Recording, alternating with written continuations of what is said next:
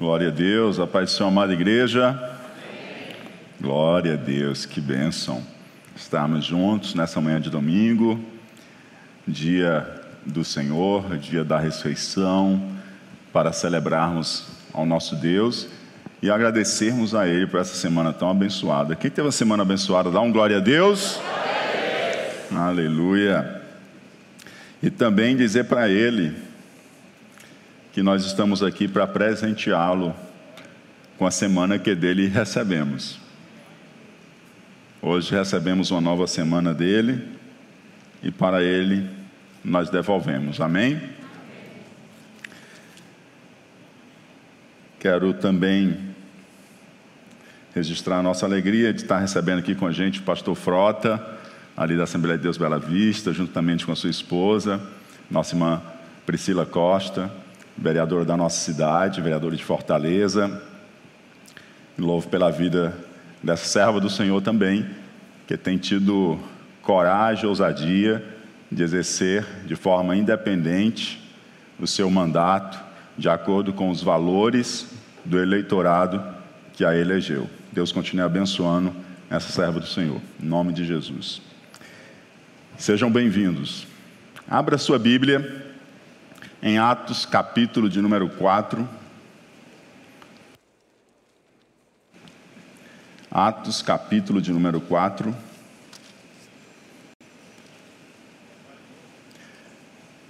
Versículo de número 6.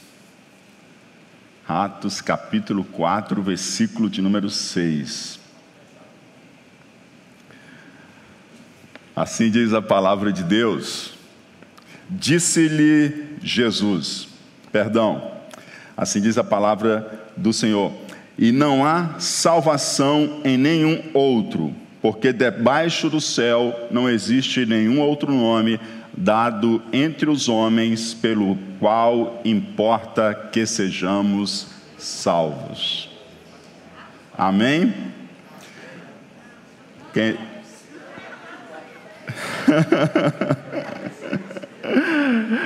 capítulo 4, verso de número 12. Amém agora? Glória a Deus. Vamos ler de novo então. Os irmãos estavam no outro verso, referenciei errado para vocês. E diz assim: E não há salvação em nenhum outro porque debaixo do céu não existe nenhum outro nome dado entre os homens pelo qual importa que sejamos salvos. Querido Deus e Pai que está nos céus, Senhor, nós honramos o teu nome e glorificamos a ti, pois tu és Deus e não há outro além de ti. Nesta hora, Senhor Deus, pedimos a Ti que venha falar ao nosso coração, que o Teu Espírito Santo encontre liberdade em nosso meio Fala conosco, ministra as nossas vidas, ser com cada um de nós nesta manhã. Ministra aqueles que aqui estão, ministra aqueles que não conseguiram se inscrever para estarem conosco nesta manhã. Que a tua mensagem também os alcance. Em o nome do teu filho amado Jesus, que o Espírito Santo ilumine a nossa mente e aqueça o nosso coração. É assim que te oramos, ó Pai, e em ti confiamos e em ti esperamos. Em o nome de Jesus Cristo. Amém e amém. Glória a Deus.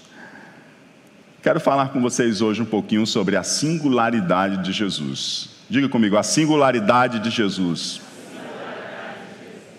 A partir desse texto, que é uma resposta dos apóstolos em uma situação que segue eles terem orado por um coxo e ele ter sido curado, e eles começarem a pregar a palavra ali, e passarem a ser perseguidos pelas autoridades do povo e dos anciãos. Onde, no meio daquela resposta, os apóstolos Pedro e João respondem, Pedro, cheio do Espírito Santo, diz: E não há outro, não há salvação em nenhum outro, porque debaixo do céu não existe nenhum outro nome dado entre os homens pelo qual importamos que sejamos salvos. Pedro andou com Jesus, é discípulo de Jesus e foi separado entre os discípulos como apóstolo. E Pedro aprendeu bem a lição que Jesus deu a eles: que ninguém vem ao Pai a não ser por mim, disse Jesus Cristo.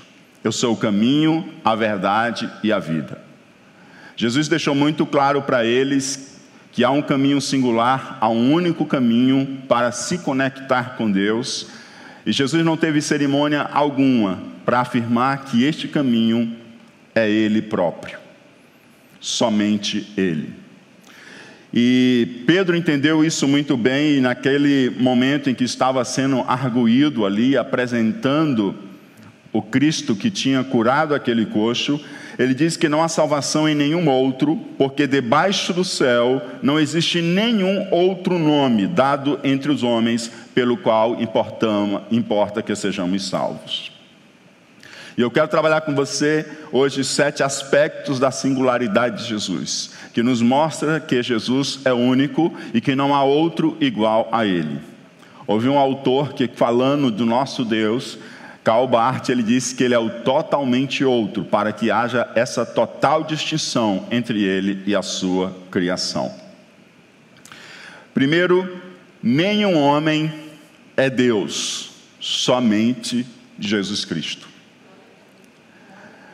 Em várias experiências humanas quiseram divinizar o homem, e essa foi a primeira tentação lá no jardim, a divinização do homem. É, se nós caminharmos por grandes impérios, geralmente eles buscavam divinizar o seu grande comandante, o seu grande governante. Aconteceu isso, por exemplo, na Babilônia, aconteceu isso também no Império Romano, quando alguns Césares exigiam culto. Aconteceu isso ao longo da nossa história e em nossos dias atuais ainda há líderes no mundo que querem ser cultuados como se fossem Deus. Mas nenhum homem é Deus, somente Jesus Cristo. Diz a palavra em João, capítulo 1, verso 1 a 3: No princípio era o Verbo, e o Verbo estava com Deus, e o Verbo era Deus. Ele estava no princípio com Deus, todas as coisas foram feitas por Ele, sem Ele nada do que foi feito se fez. E o versículo 14 diz: E o Verbo se fez carne e habitou entre nós e vimos a sua glória como a glória do unigênito do Pai, cheio de graça e de verdade. Quem é este Verbo? Este Verbo tem um nome, é Jesus Cristo, o Filho de Deus. Jesus Cristo é o Verbo que se fez carne, Jesus Cristo é o próprio Deus que se fez um de nós. Não há nenhum homem que é Deus, somente Jesus Cristo, porque nenhum homem pode tornar-se Deus, mas Deus tornou-se homem.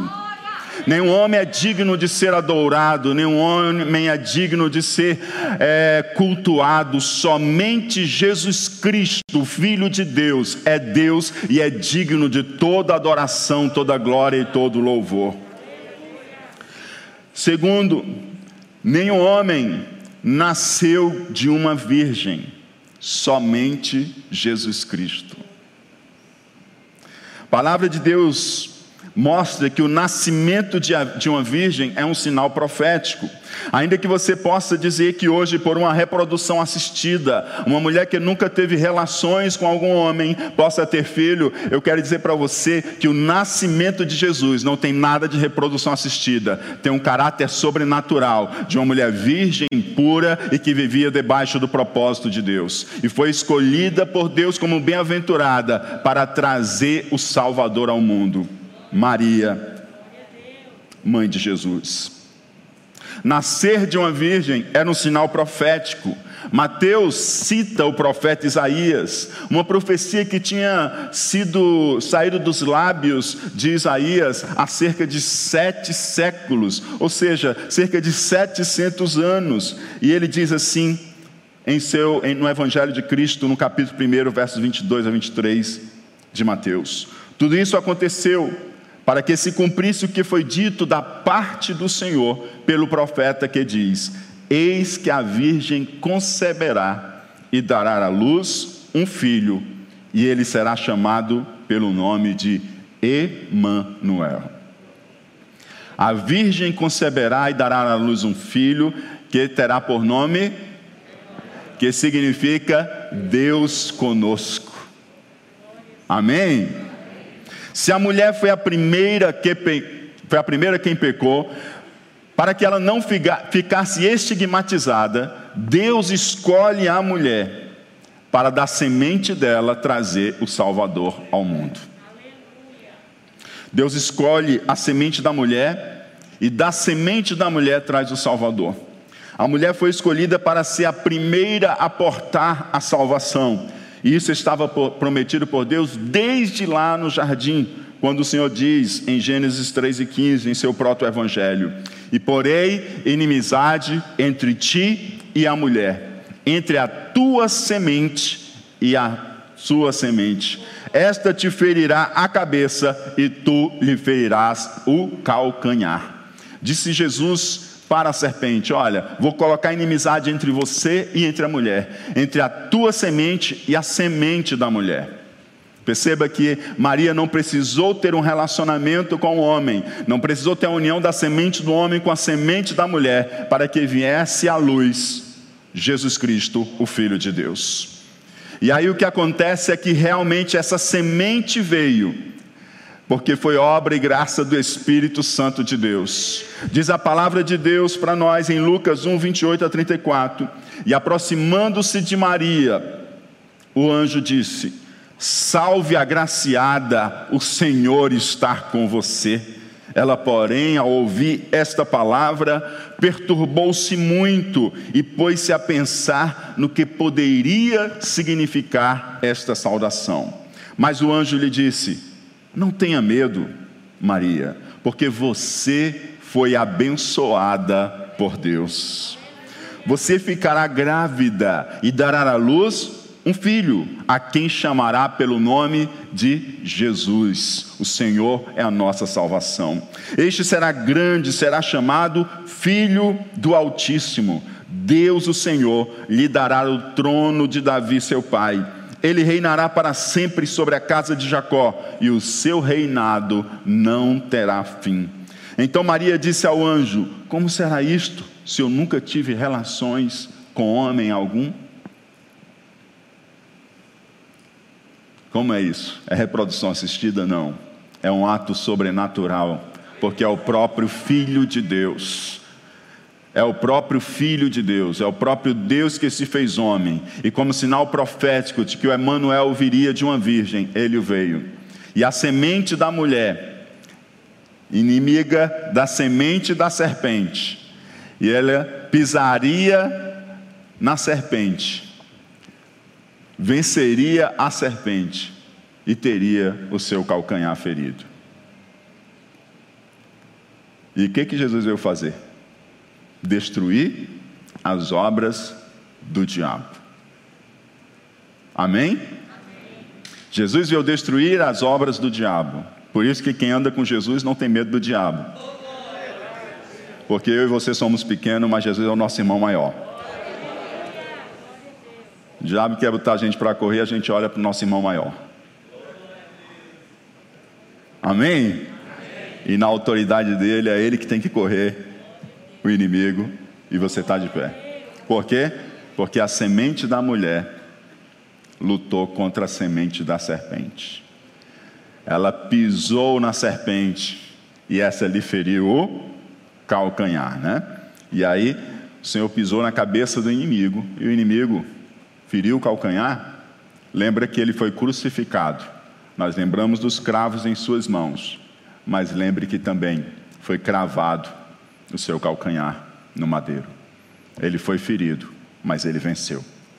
Ele pisou a cabeça da serpente. Nenhum homem venceu a morte, somente Jesus.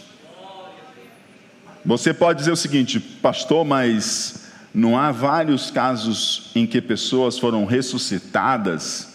O próprio Lázaro, que foi ressuscitado por Jesus, no Antigo Testamento, os profetas não ressuscitaram. A questão é que há uma diferença. Essas pessoas ressuscitaram e voltaram a morrer. Elas tiveram uma ressuscitação. Jesus teve uma ressurreição. Ele venceu a morte. Ele venceu a morte. nenhum homem venceu a morte, mas Jesus venceu a morte. Jesus ele ressuscitou e vivo ele está. Esses outros eles voltaram a viver e morreram e foram sepultados. Jesus Cristo, ele ressuscitou e ele não morreu mais. Ele recebeu um corpo glorificado, ele foi assunto aos céus, ele está assentado à destra de Deus Pai. 1 Coríntios capítulo 15, verso 19 a 21 diz: Se esperamos em Cristo só nesta vida, somos os mais miseráveis de todos os homens. Se você espera de Cristo simplesmente nesta vida, o apóstolo Paulo, inspirado pelo Espírito Santo de Deus, escreve à igreja de Corinto: se essa é a nossa esperança, então nós somos os mais miseráveis dos homens. Mas agora, diz ele, Cristo ressuscitou dos mortos e foi feito as primícias dos que dormem. Porque assim como a morte veio por um homem, também a ressurreição dos mortos veio por um homem. Jesus é o homem que ressuscitou. Jesus é o único homem que venceu a morte. Somente Jesus Cristo. E ao vencer a morte, ele abriu a vitória para que você e eu também tenhamos vida. Diz a palavra de Deus que ele é o primogênito dentre os mortos. Se ele é o primogênito, ele é o primeiro. Diz a palavra de Deus que ele é as primícias dos que dormem. Se ele é a primícia, ele é a primeira colheita. Isso quer dizer que tem outros. E quem são esses outros? São os meus avós que já estão sepultados, os seus corpos, mas serão ressuscitados. Isso serei eu e você, caso a morte chegue antes de Jesus chegar nós seremos ressuscitados, porque Jesus, Ele é a primícia, Ele é o primogênito, e quem nele confia vai fazer parte dessa colheita. Amém? Amém? João capítulo 20, versículo 25 a 29 diz: Então os outros discípulos disseram a Tomé: Vimos o Senhor. Mas Tomé respondeu: Se eu não vi o sinal dos pregos nas mãos dele, e ali não puser o dedo, e não puser a minha mão no lado dele, onde ele foi trespassado, de modo nenhum acreditarei. O crente Tomé. Passados oito dias, os discípulos de Jesus estavam outra vez reunidos, e Tomé estava com eles. Estando as portas trancadas, Jesus veio pôs-se no meio deles. As portas estavam? Glória a Deus.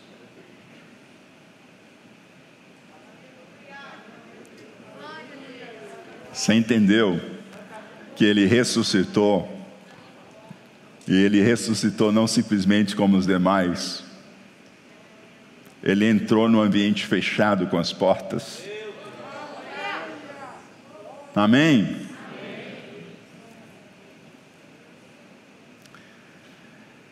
e disse: Que a paz esteja com vocês. E logo disse a Tomé: Ponha aqui o seu dedo e veja as minhas mãos. Estenda também a sua mão e ponha no meu lado. Ele entrou com as portas fechadas, mas agora ele pode ser tocado. Você vai entender como é que é esse corpo glorificado como. Hein? Oh, aleluia. Você não vai ser uma alma desencarnada, não. Isso não é doutrina bíblica. O homem é corpo, alma e espírito. A redenção de Deus alcança o homem em todas as suas dimensões. Então nós não podemos pensar a nossa vida futura somente um, um, um espírito, uma alma sem corpo. De modo algum, porque o homem é corpo, alma e espírito. E aí ele é tocado. É, não seja incrédulo, mas crente, disse Jesus a Tomé. Ao que Tomé lhe respondeu: Senhor meu e Deus meu. Jesus lhe disse: Você creu porque me viu? Bem-aventurados são os que não viram e creram. Bem-aventurado você. Bem-aventurado eu. Bem-aventurados nós que não vimos, mas cremos quem crê que Jesus Cristo venceu a morte, quem crê que Ele ressuscitou, é por isso que estamos reunidos aqui num dia de domingo, dia da ressurreição, porque nós cremos que Ele ressuscitou, que Ele está vivo à destra do Pai, Ele é o único homem que venceu a morte. Nós só temos vitória sobre a morte porque Ele venceu. E a palavra de Deus diz: quem tem o um filho já tem a vida eterna. Quatro, nenhum homem perdoa pecados, somente Jesus Cristo. Isso tem a ver com a primeira singularidade, que nenhum homem é Deus, somente Jesus Cristo. E se pecado é uma afronta contra a santidade, a natureza, o caráter de Deus, somente Deus pode perdoar pecados. Se eu ofendo a Daniele, você não pode me perdoar no lugar da Daniele. Só quem poderá me perdoar é a Daniele que foi ofendida. Um pecado é uma ofensa contra Deus. Então ninguém pode perdoar no lugar de Deus. Só Deus pode perdoar pecados. Então nenhum homem tem o poder para perdoar pecados. Somente Jesus Cristo, o Filho de Deus. Lucas capítulo 5, versículo 20 a 24. Trouxeram um paralítico até Jesus. Aqueles quatro amigos que abriram no teto, né? Para descer o paralítico, que a casa estava muito cheia e não tinha como chegar até Jesus, mas eles queriam tanto a cura do seu amigo que eles subiram e abriram por cima da casa e colocaram, desceram a maca diante de Jesus. E aí diz a palavra de Deus: E vendo-lhes a fé, Jesus disse ao paralítico: Homem, os teus pecados te são perdoados. E os escribas e os fariseus começaram a razoar, dizendo: Quem é este que diz blasfêmias? Olha só como esses homens entendiam que nenhum homem pode perdoar pecados. Quem pode perdoar pecados senão Deus? Eles estão com razão. Jesus, porém, conhecendo os seus pensamentos, respondeu e disse-lhes: que arrazoais em vosso coração. O que, é que vocês pensam, o que, é que vocês consideram, o que, é que vocês refletem no coração de vocês? Qual é mais fácil? Dizer, os teus pecados te são perdoados, ou dizer, levanta-te e anda? Ora, para que saibais que o Filho do Homem tem sobre a terra poder de perdoar pecados, o Filho do Homem tem poder de Disse Jesus ao paralítico: Eu te digo, levanta-te, toma a tua cama e vai para a tua casa. Para que vocês saibam que eu tenho poder para perdoar pecados, levanta, pega a tua cama aí, paralítico, e pode ir para a tua casa.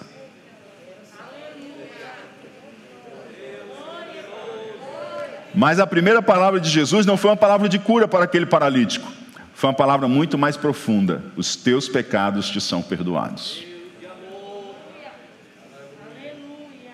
E aqueles que ali estavam entenderam que eles não poderiam perdoar pecados se ele não fosse Deus. E Jesus Cristo é Deus.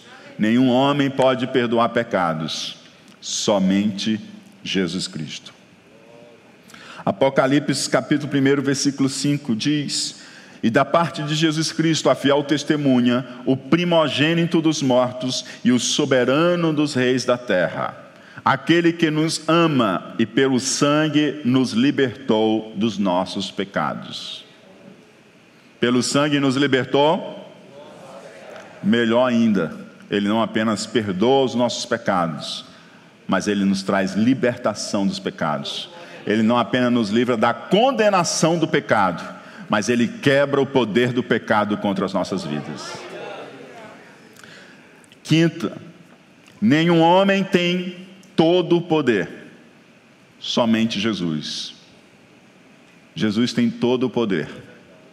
Nenhum homem tem todo o poder. Nenhum. A gente não tem poder nem sobre a nossa própria vida. A gente quer tanto ter controle sobre tudo e nem sobre tudo a gente tem controle da nossa vida. Sim ou não? Sim ou não? A gente veio de uma série de mensagens abrindo espaços para o novo. Falamos sobre uma viagem para o novo, né? E eu fiz uma viagem agora recente nas férias, como vocês abençoaram e estiveram orando por nós. E eu lembrei da mensagem do que Deus ministrou para nós nesses dias. Porque eu tinha uma programação a fazer. E eu não pude fazer, porque o tempo não abriu. Porque nem tudo está no nosso controle. Porque nem tudo mas Jesus Cristo ele tem todo o poder. Só Jesus Cristo tem todo o poder. Mateus 28, 18, chegando-se, Jesus falou-lhes, dizendo: É-me dado todo o poder no céu e na terra. O Senhor tem todo o poder onde? Ele tem todo o poder, é universal. Amém? João 19, 10 a 11: Disse-lhes, pois, Pilatos: não me falas a mim? Pilatos entrevistando Jesus, incomodado com o silêncio de Jesus, e Jesus não respondê-lo. Ele diz: Não me falas a mim? Não sabes tu que tenho poder para te crucificar e tenho poder para te saltar? Respondeu Jesus: Nenhum poder. Terias contra mim, se de cima te não fosse dado mas aquele que me entregou a ti, maior pecado tem. O Senhor olha para ele e diz assim: Olha, você está muito enganado. Esse poder que você tem não é seu, foi dado a você. Amém. Ele tem todo o poder nos céus e na terra. Não sei qual a circunstância você está passando. Posso dizer para você o seguinte: essa pessoa não tem todo o poder. Não importa se ela está ali perseguindo, se ela está ali oprimindo, ela não tem todo o poder. Só Jesus Cristo tem todo o poder.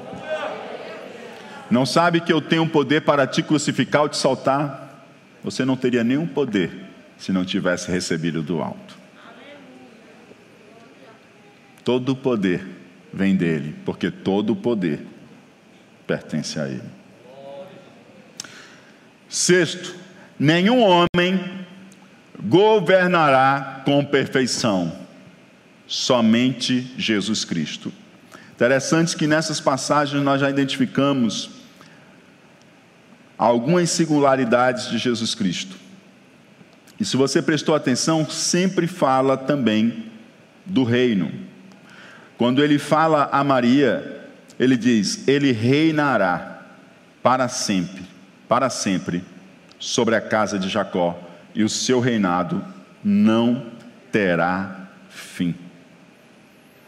Quando nós chegamos mais adiante e falamos sobre que nenhum homem perdoa pecado, somente Jesus, na passagem de Apocalipse diz: Ele é o soberano dos reis da terra. Quando chegamos no quinto, ele tem todo o poder. E no sexto, nós aprendemos que nenhum homem governará com perfeição, somente Jesus. Nabucodonosor, rei da Babilônia, ficou perturbado com o sonho. Mas ele não lembrava o que ele tinha sonhado, e muito menos o significado do que ele sonhou. E aí ele baixou um decreto em que ele disse o seguinte: Ó, eu quero saber o que eu sonhei e eu quero saber o que significa o que eu sonhei. Tá bom, Nabucodonosor. Nós estamos aqui, rei, para servi-lo. Diga para nós o que você sonhou, que nós decifraremos. Eu não lembro o que eu sonhei, e vocês que vão ter que dizer o que eu sonhei. Mas como que nós vamos fazer isso? Não temos como fazer isso. Ó, ou vocês fazem, ou então vou mandar executar todos os adivinhadores e magos da Babilônia. Tem doido para tudo, né? E aí o que acontece? Daniel ficou sabendo disso, Daniel disse: Dá um tempo que eu vou orar, e o meu Deus que revela os mistérios haverá de revelar. Porque Deus, Ele revela não só a interpretação, Ele revela o oculto e o profundo. Amém? E aí Daniel diz o seguinte, Daniel 2, 20 a 22. Seja bendito o nome de Deus para todos sempre porque dele a sabedoria e a força, ele muda os tempos e as horas, ele remove os reis. Ele o quê? Ele remove os reis e estabelece os reis. Quem é que remove, quem é que estabelece? Ele dá sabedoria aos sábios e ciência aos inteligentes. Ele revela o profundo e o escondido e conhece o que está em trevas, e com ele mora a luz. E aí Daniel diz o seguinte: Rei, hey, o teu sonho foi esse. Você viu uma estátua de cabeça de ouro, peito e braços de prata, ventre e quadril de bronze, pernas de ferro e pés de mistura de ferro com barro. E agora eu vou dizer o que significa isso. Aí ele começa a dizer o que significa. E na verdade é o governo dos homens. E ele diz: Olha, tu está no ápice do governo humano. Mas daqui para diante, só vai reduzir a exuberância desses poderes e fragilizar. A tal ponto que vai chegar um momento que vai ser barro e ferro. Parece que tem alguma coisa de forte, mas também misturado com fraco, tentando misturar o que não é possível misturar. E de repente, no teu sonho, tu viste que uma pedra cortada, não por auxílio de mão humana, ela sai em direção a essa estátua, e essa estátua desaba. E ela simplesmente some com o vento, como se fosse levado, como se fosse simplesmente palha. E aquela pequena pedra, ela cresce como uma montanha e ocupa toda a terra. Que pedra é essa lançada sem auxílio da mão humana? Maria precisou de um homem e de uma relação comum para engravidar. Maria ela foi grávida por uma ação sobrenatural de Deus. Amém? Sem auxílio da mão humana. Foi o próprio Deus que veio e colocou pelo Espírito Santo o seu filho no ventre de Maria. E quem é essa pedra, amados? É Jesus Cristo, Filho de Deus. E ela aponta justamente para o governo eterno e perfeito de nosso Senhor e Salvador Jesus Cristo. Desde que o pecado entrou no mundo, nunca nós vamos experimentar um governo perfeito. Somente quando Jesus estabelecer o seu reino nós teremos o reino perfeito sobre essa terra. Um reino milenial, onde ele exercerá com equidade e justiça. E aí, o que, que nós fazemos diante disso? Nós vamos ignorar a nossa responsabilidade no tempo presente?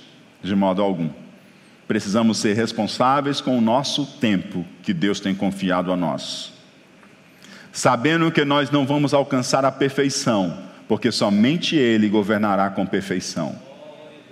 Mas não podemos abdicar da nossa responsabilidade como mordomos fiéis, de cuidar enquanto estamos aqui, para que o melhor que é possível seja feito.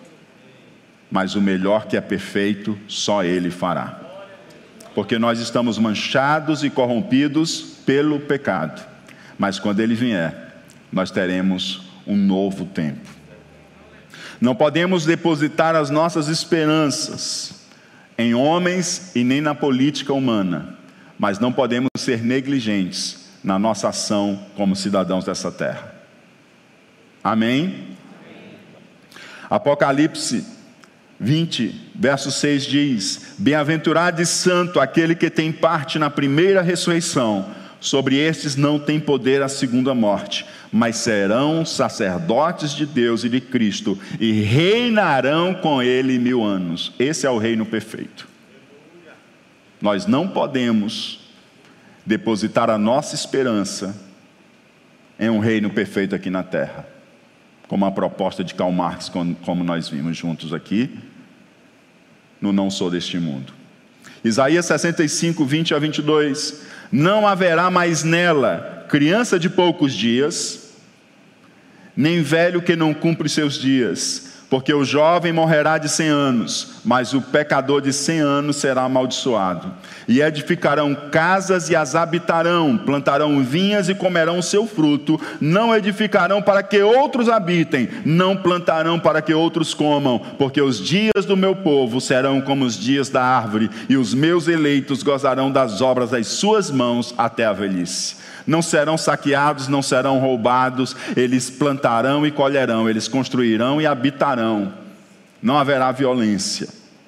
Isaías 11, 6 a 8. O lobo habitará com o cordeiro, e o leopardo se deitará junto ao cabrito. O bezerro, o leão novo e o animal cevado andarão juntos, e um pequenino os guiará. Uma criança os guiará. A vaca e a ursa pastarão juntas, e as suas crias juntas se deitarão. O leão comerá palha como o boi. A criança de peito brincará sobre a toca da áspide, e o já desmamado meterá a mão na cova da serpente.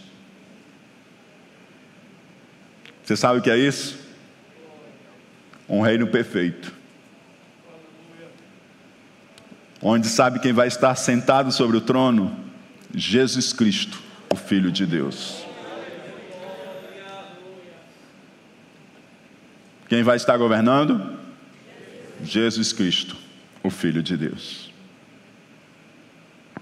Mas nós somos tão ruins de fazer escolha que depois de mil anos Satanás será solto. Em um mundo perfeito de equidade, de justiça de paz,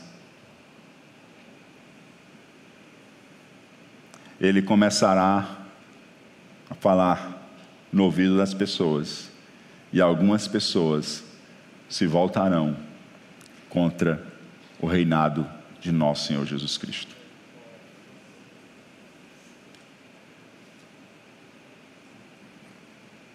Mas só Jesus Cristo, somente Ele, reinará com perfeição e justiça. Sete, nenhum homem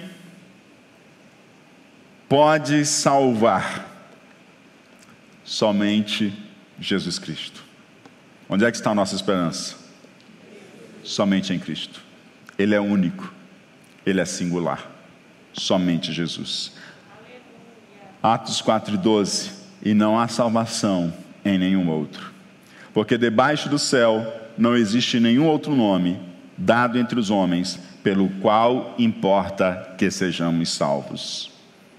1 Timóteo 2,5: Porque há um só Deus e um só mediador entre Deus e os homens, Jesus Cristo, homem João 14, 6: Eu sou o caminho, a verdade e a vida. Ninguém vem ao Pai senão por mim. Ninguém pode salvar a não ser Jesus. Esses dias passando ali pela Washington, é, uma propaganda institucional bem grande. A máscara salva. Ela não salva. Sinto lhe informar, mas ela não salva. Só Jesus Cristo salva. Só Jesus Cristo salva. Somente Jesus. Não há um outro que possa trazer salvação. Só Jesus Cristo, o Filho de Deus. Ele é único, ele é singular. Não há outro caminho para ele. Não há outro caminho para nosso Pai, só Jesus Cristo, Filho de Deus. Quero convidar você a ficar de pé nessa hora. Jesus Cristo ele é singular. Não há outro parecido, não há outro igual, não há uma outra alternativa para você chegar ao Pai. somente por meio de Jesus. Ele é a nossa esperança, Ele é a nossa salvação, Ele é o nosso Deus, Ele é o nosso Salvador. Só Jesus Cristo. Ele é o nosso soberano que governará com justiça e equidade. Jesus Cristo, o Filho de Deus. A sua tradição não vai salvar você, as suas boas obras também não salvarão você. O seu cuidado, a sua ética, a sua moral não será suficiente para salvar você. Naquele dia em que cada um de nós haveremos de prestar conta, o único passaporte que lhe dá segurança para a vida eterna é Jesus Cristo que derramou o seu sangue para a sua salvação. Só nele nós alcançamos o perdão dos nossos pecados. Somente ele. Não há um outro meio para isso. Você pode dizer, mas e o que será das demais pessoas que não crerem nele? Viverão sem ele. Viverão sem ele. Só existe duas realidades na eternidade. Uma realidade com o Senhor e uma realidade sem o Senhor, pois Ele é único. Não existe um céu de segunda categoria, não existe um céu é, de terceira categoria, só existe um céu, porque só existe um Jesus, só existe um Salvador, só existe um Deus que se fez homem, somente um somente um, e só através dele você pode ser reconectado com Deus, só por ele você pode ter os seus, seus pecados perdoados, só por ele você pode começar a viver uma nova vida. E se você nesta manhã quer entregar a sua vida a Jesus ou se reconciliar com o Senhor, eu quero convidar você nesta hora, aí um sinal de fé, erguer a sua mão, você que quer receber Jesus como Senhor e Salvador da sua vida ou se reconciliar com o Senhor. Há alguém entre nós nessa manhã para receber Jesus como Senhor e Salvador da sua vida ou se reconciliar com o Senhor, Ele é único, não há outro igual a Ele. Não há outro igual a Ele. Somente Jesus Cristo tem salvação para você. Você que está nos acompanhando também pela internet, o Senhor, Ele é onipresente. Ele está aqui e Ele estar aí onde você está. E se você deseja recebê-lo como Senhor e Salvador da sua vida, nós queremos que você entre em contato aí com a nossa equipe, que nós queremos também caminhar com você e conduzi-lo a esse encontro com Cristo e ajudá-lo a crescer na fé. Há alguém nessa manhã para receber Jesus ou se reconciliar com o Senhor? Curva a sua cabeça, Senhor, em nome de Jesus, nós te glorificamos nós te exaltamos, nós rendemos graças e louvores ao teu nome, pois só tu és digno.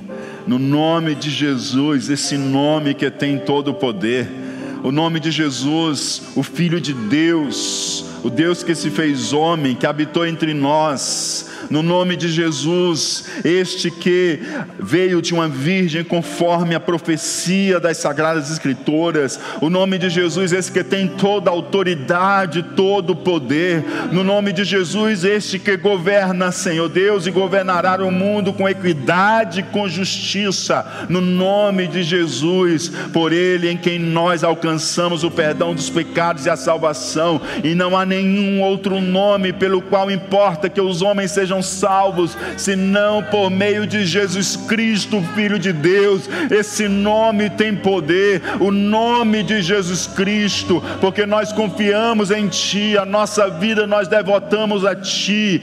Muito obrigado, Senhor, porque encontramos Jesus Cristo. Muito obrigado porque fomos encontrados por Ti. Muito obrigado porque tem nos revelado a singularidade de Cristo e não há outro igual, não há outro igual igual, não há outro igual. Tu és único, tu és único, tu és singular. Em o nome de Jesus nós te adoramos e agradecemos a ti por tudo. Em o nome de Jesus.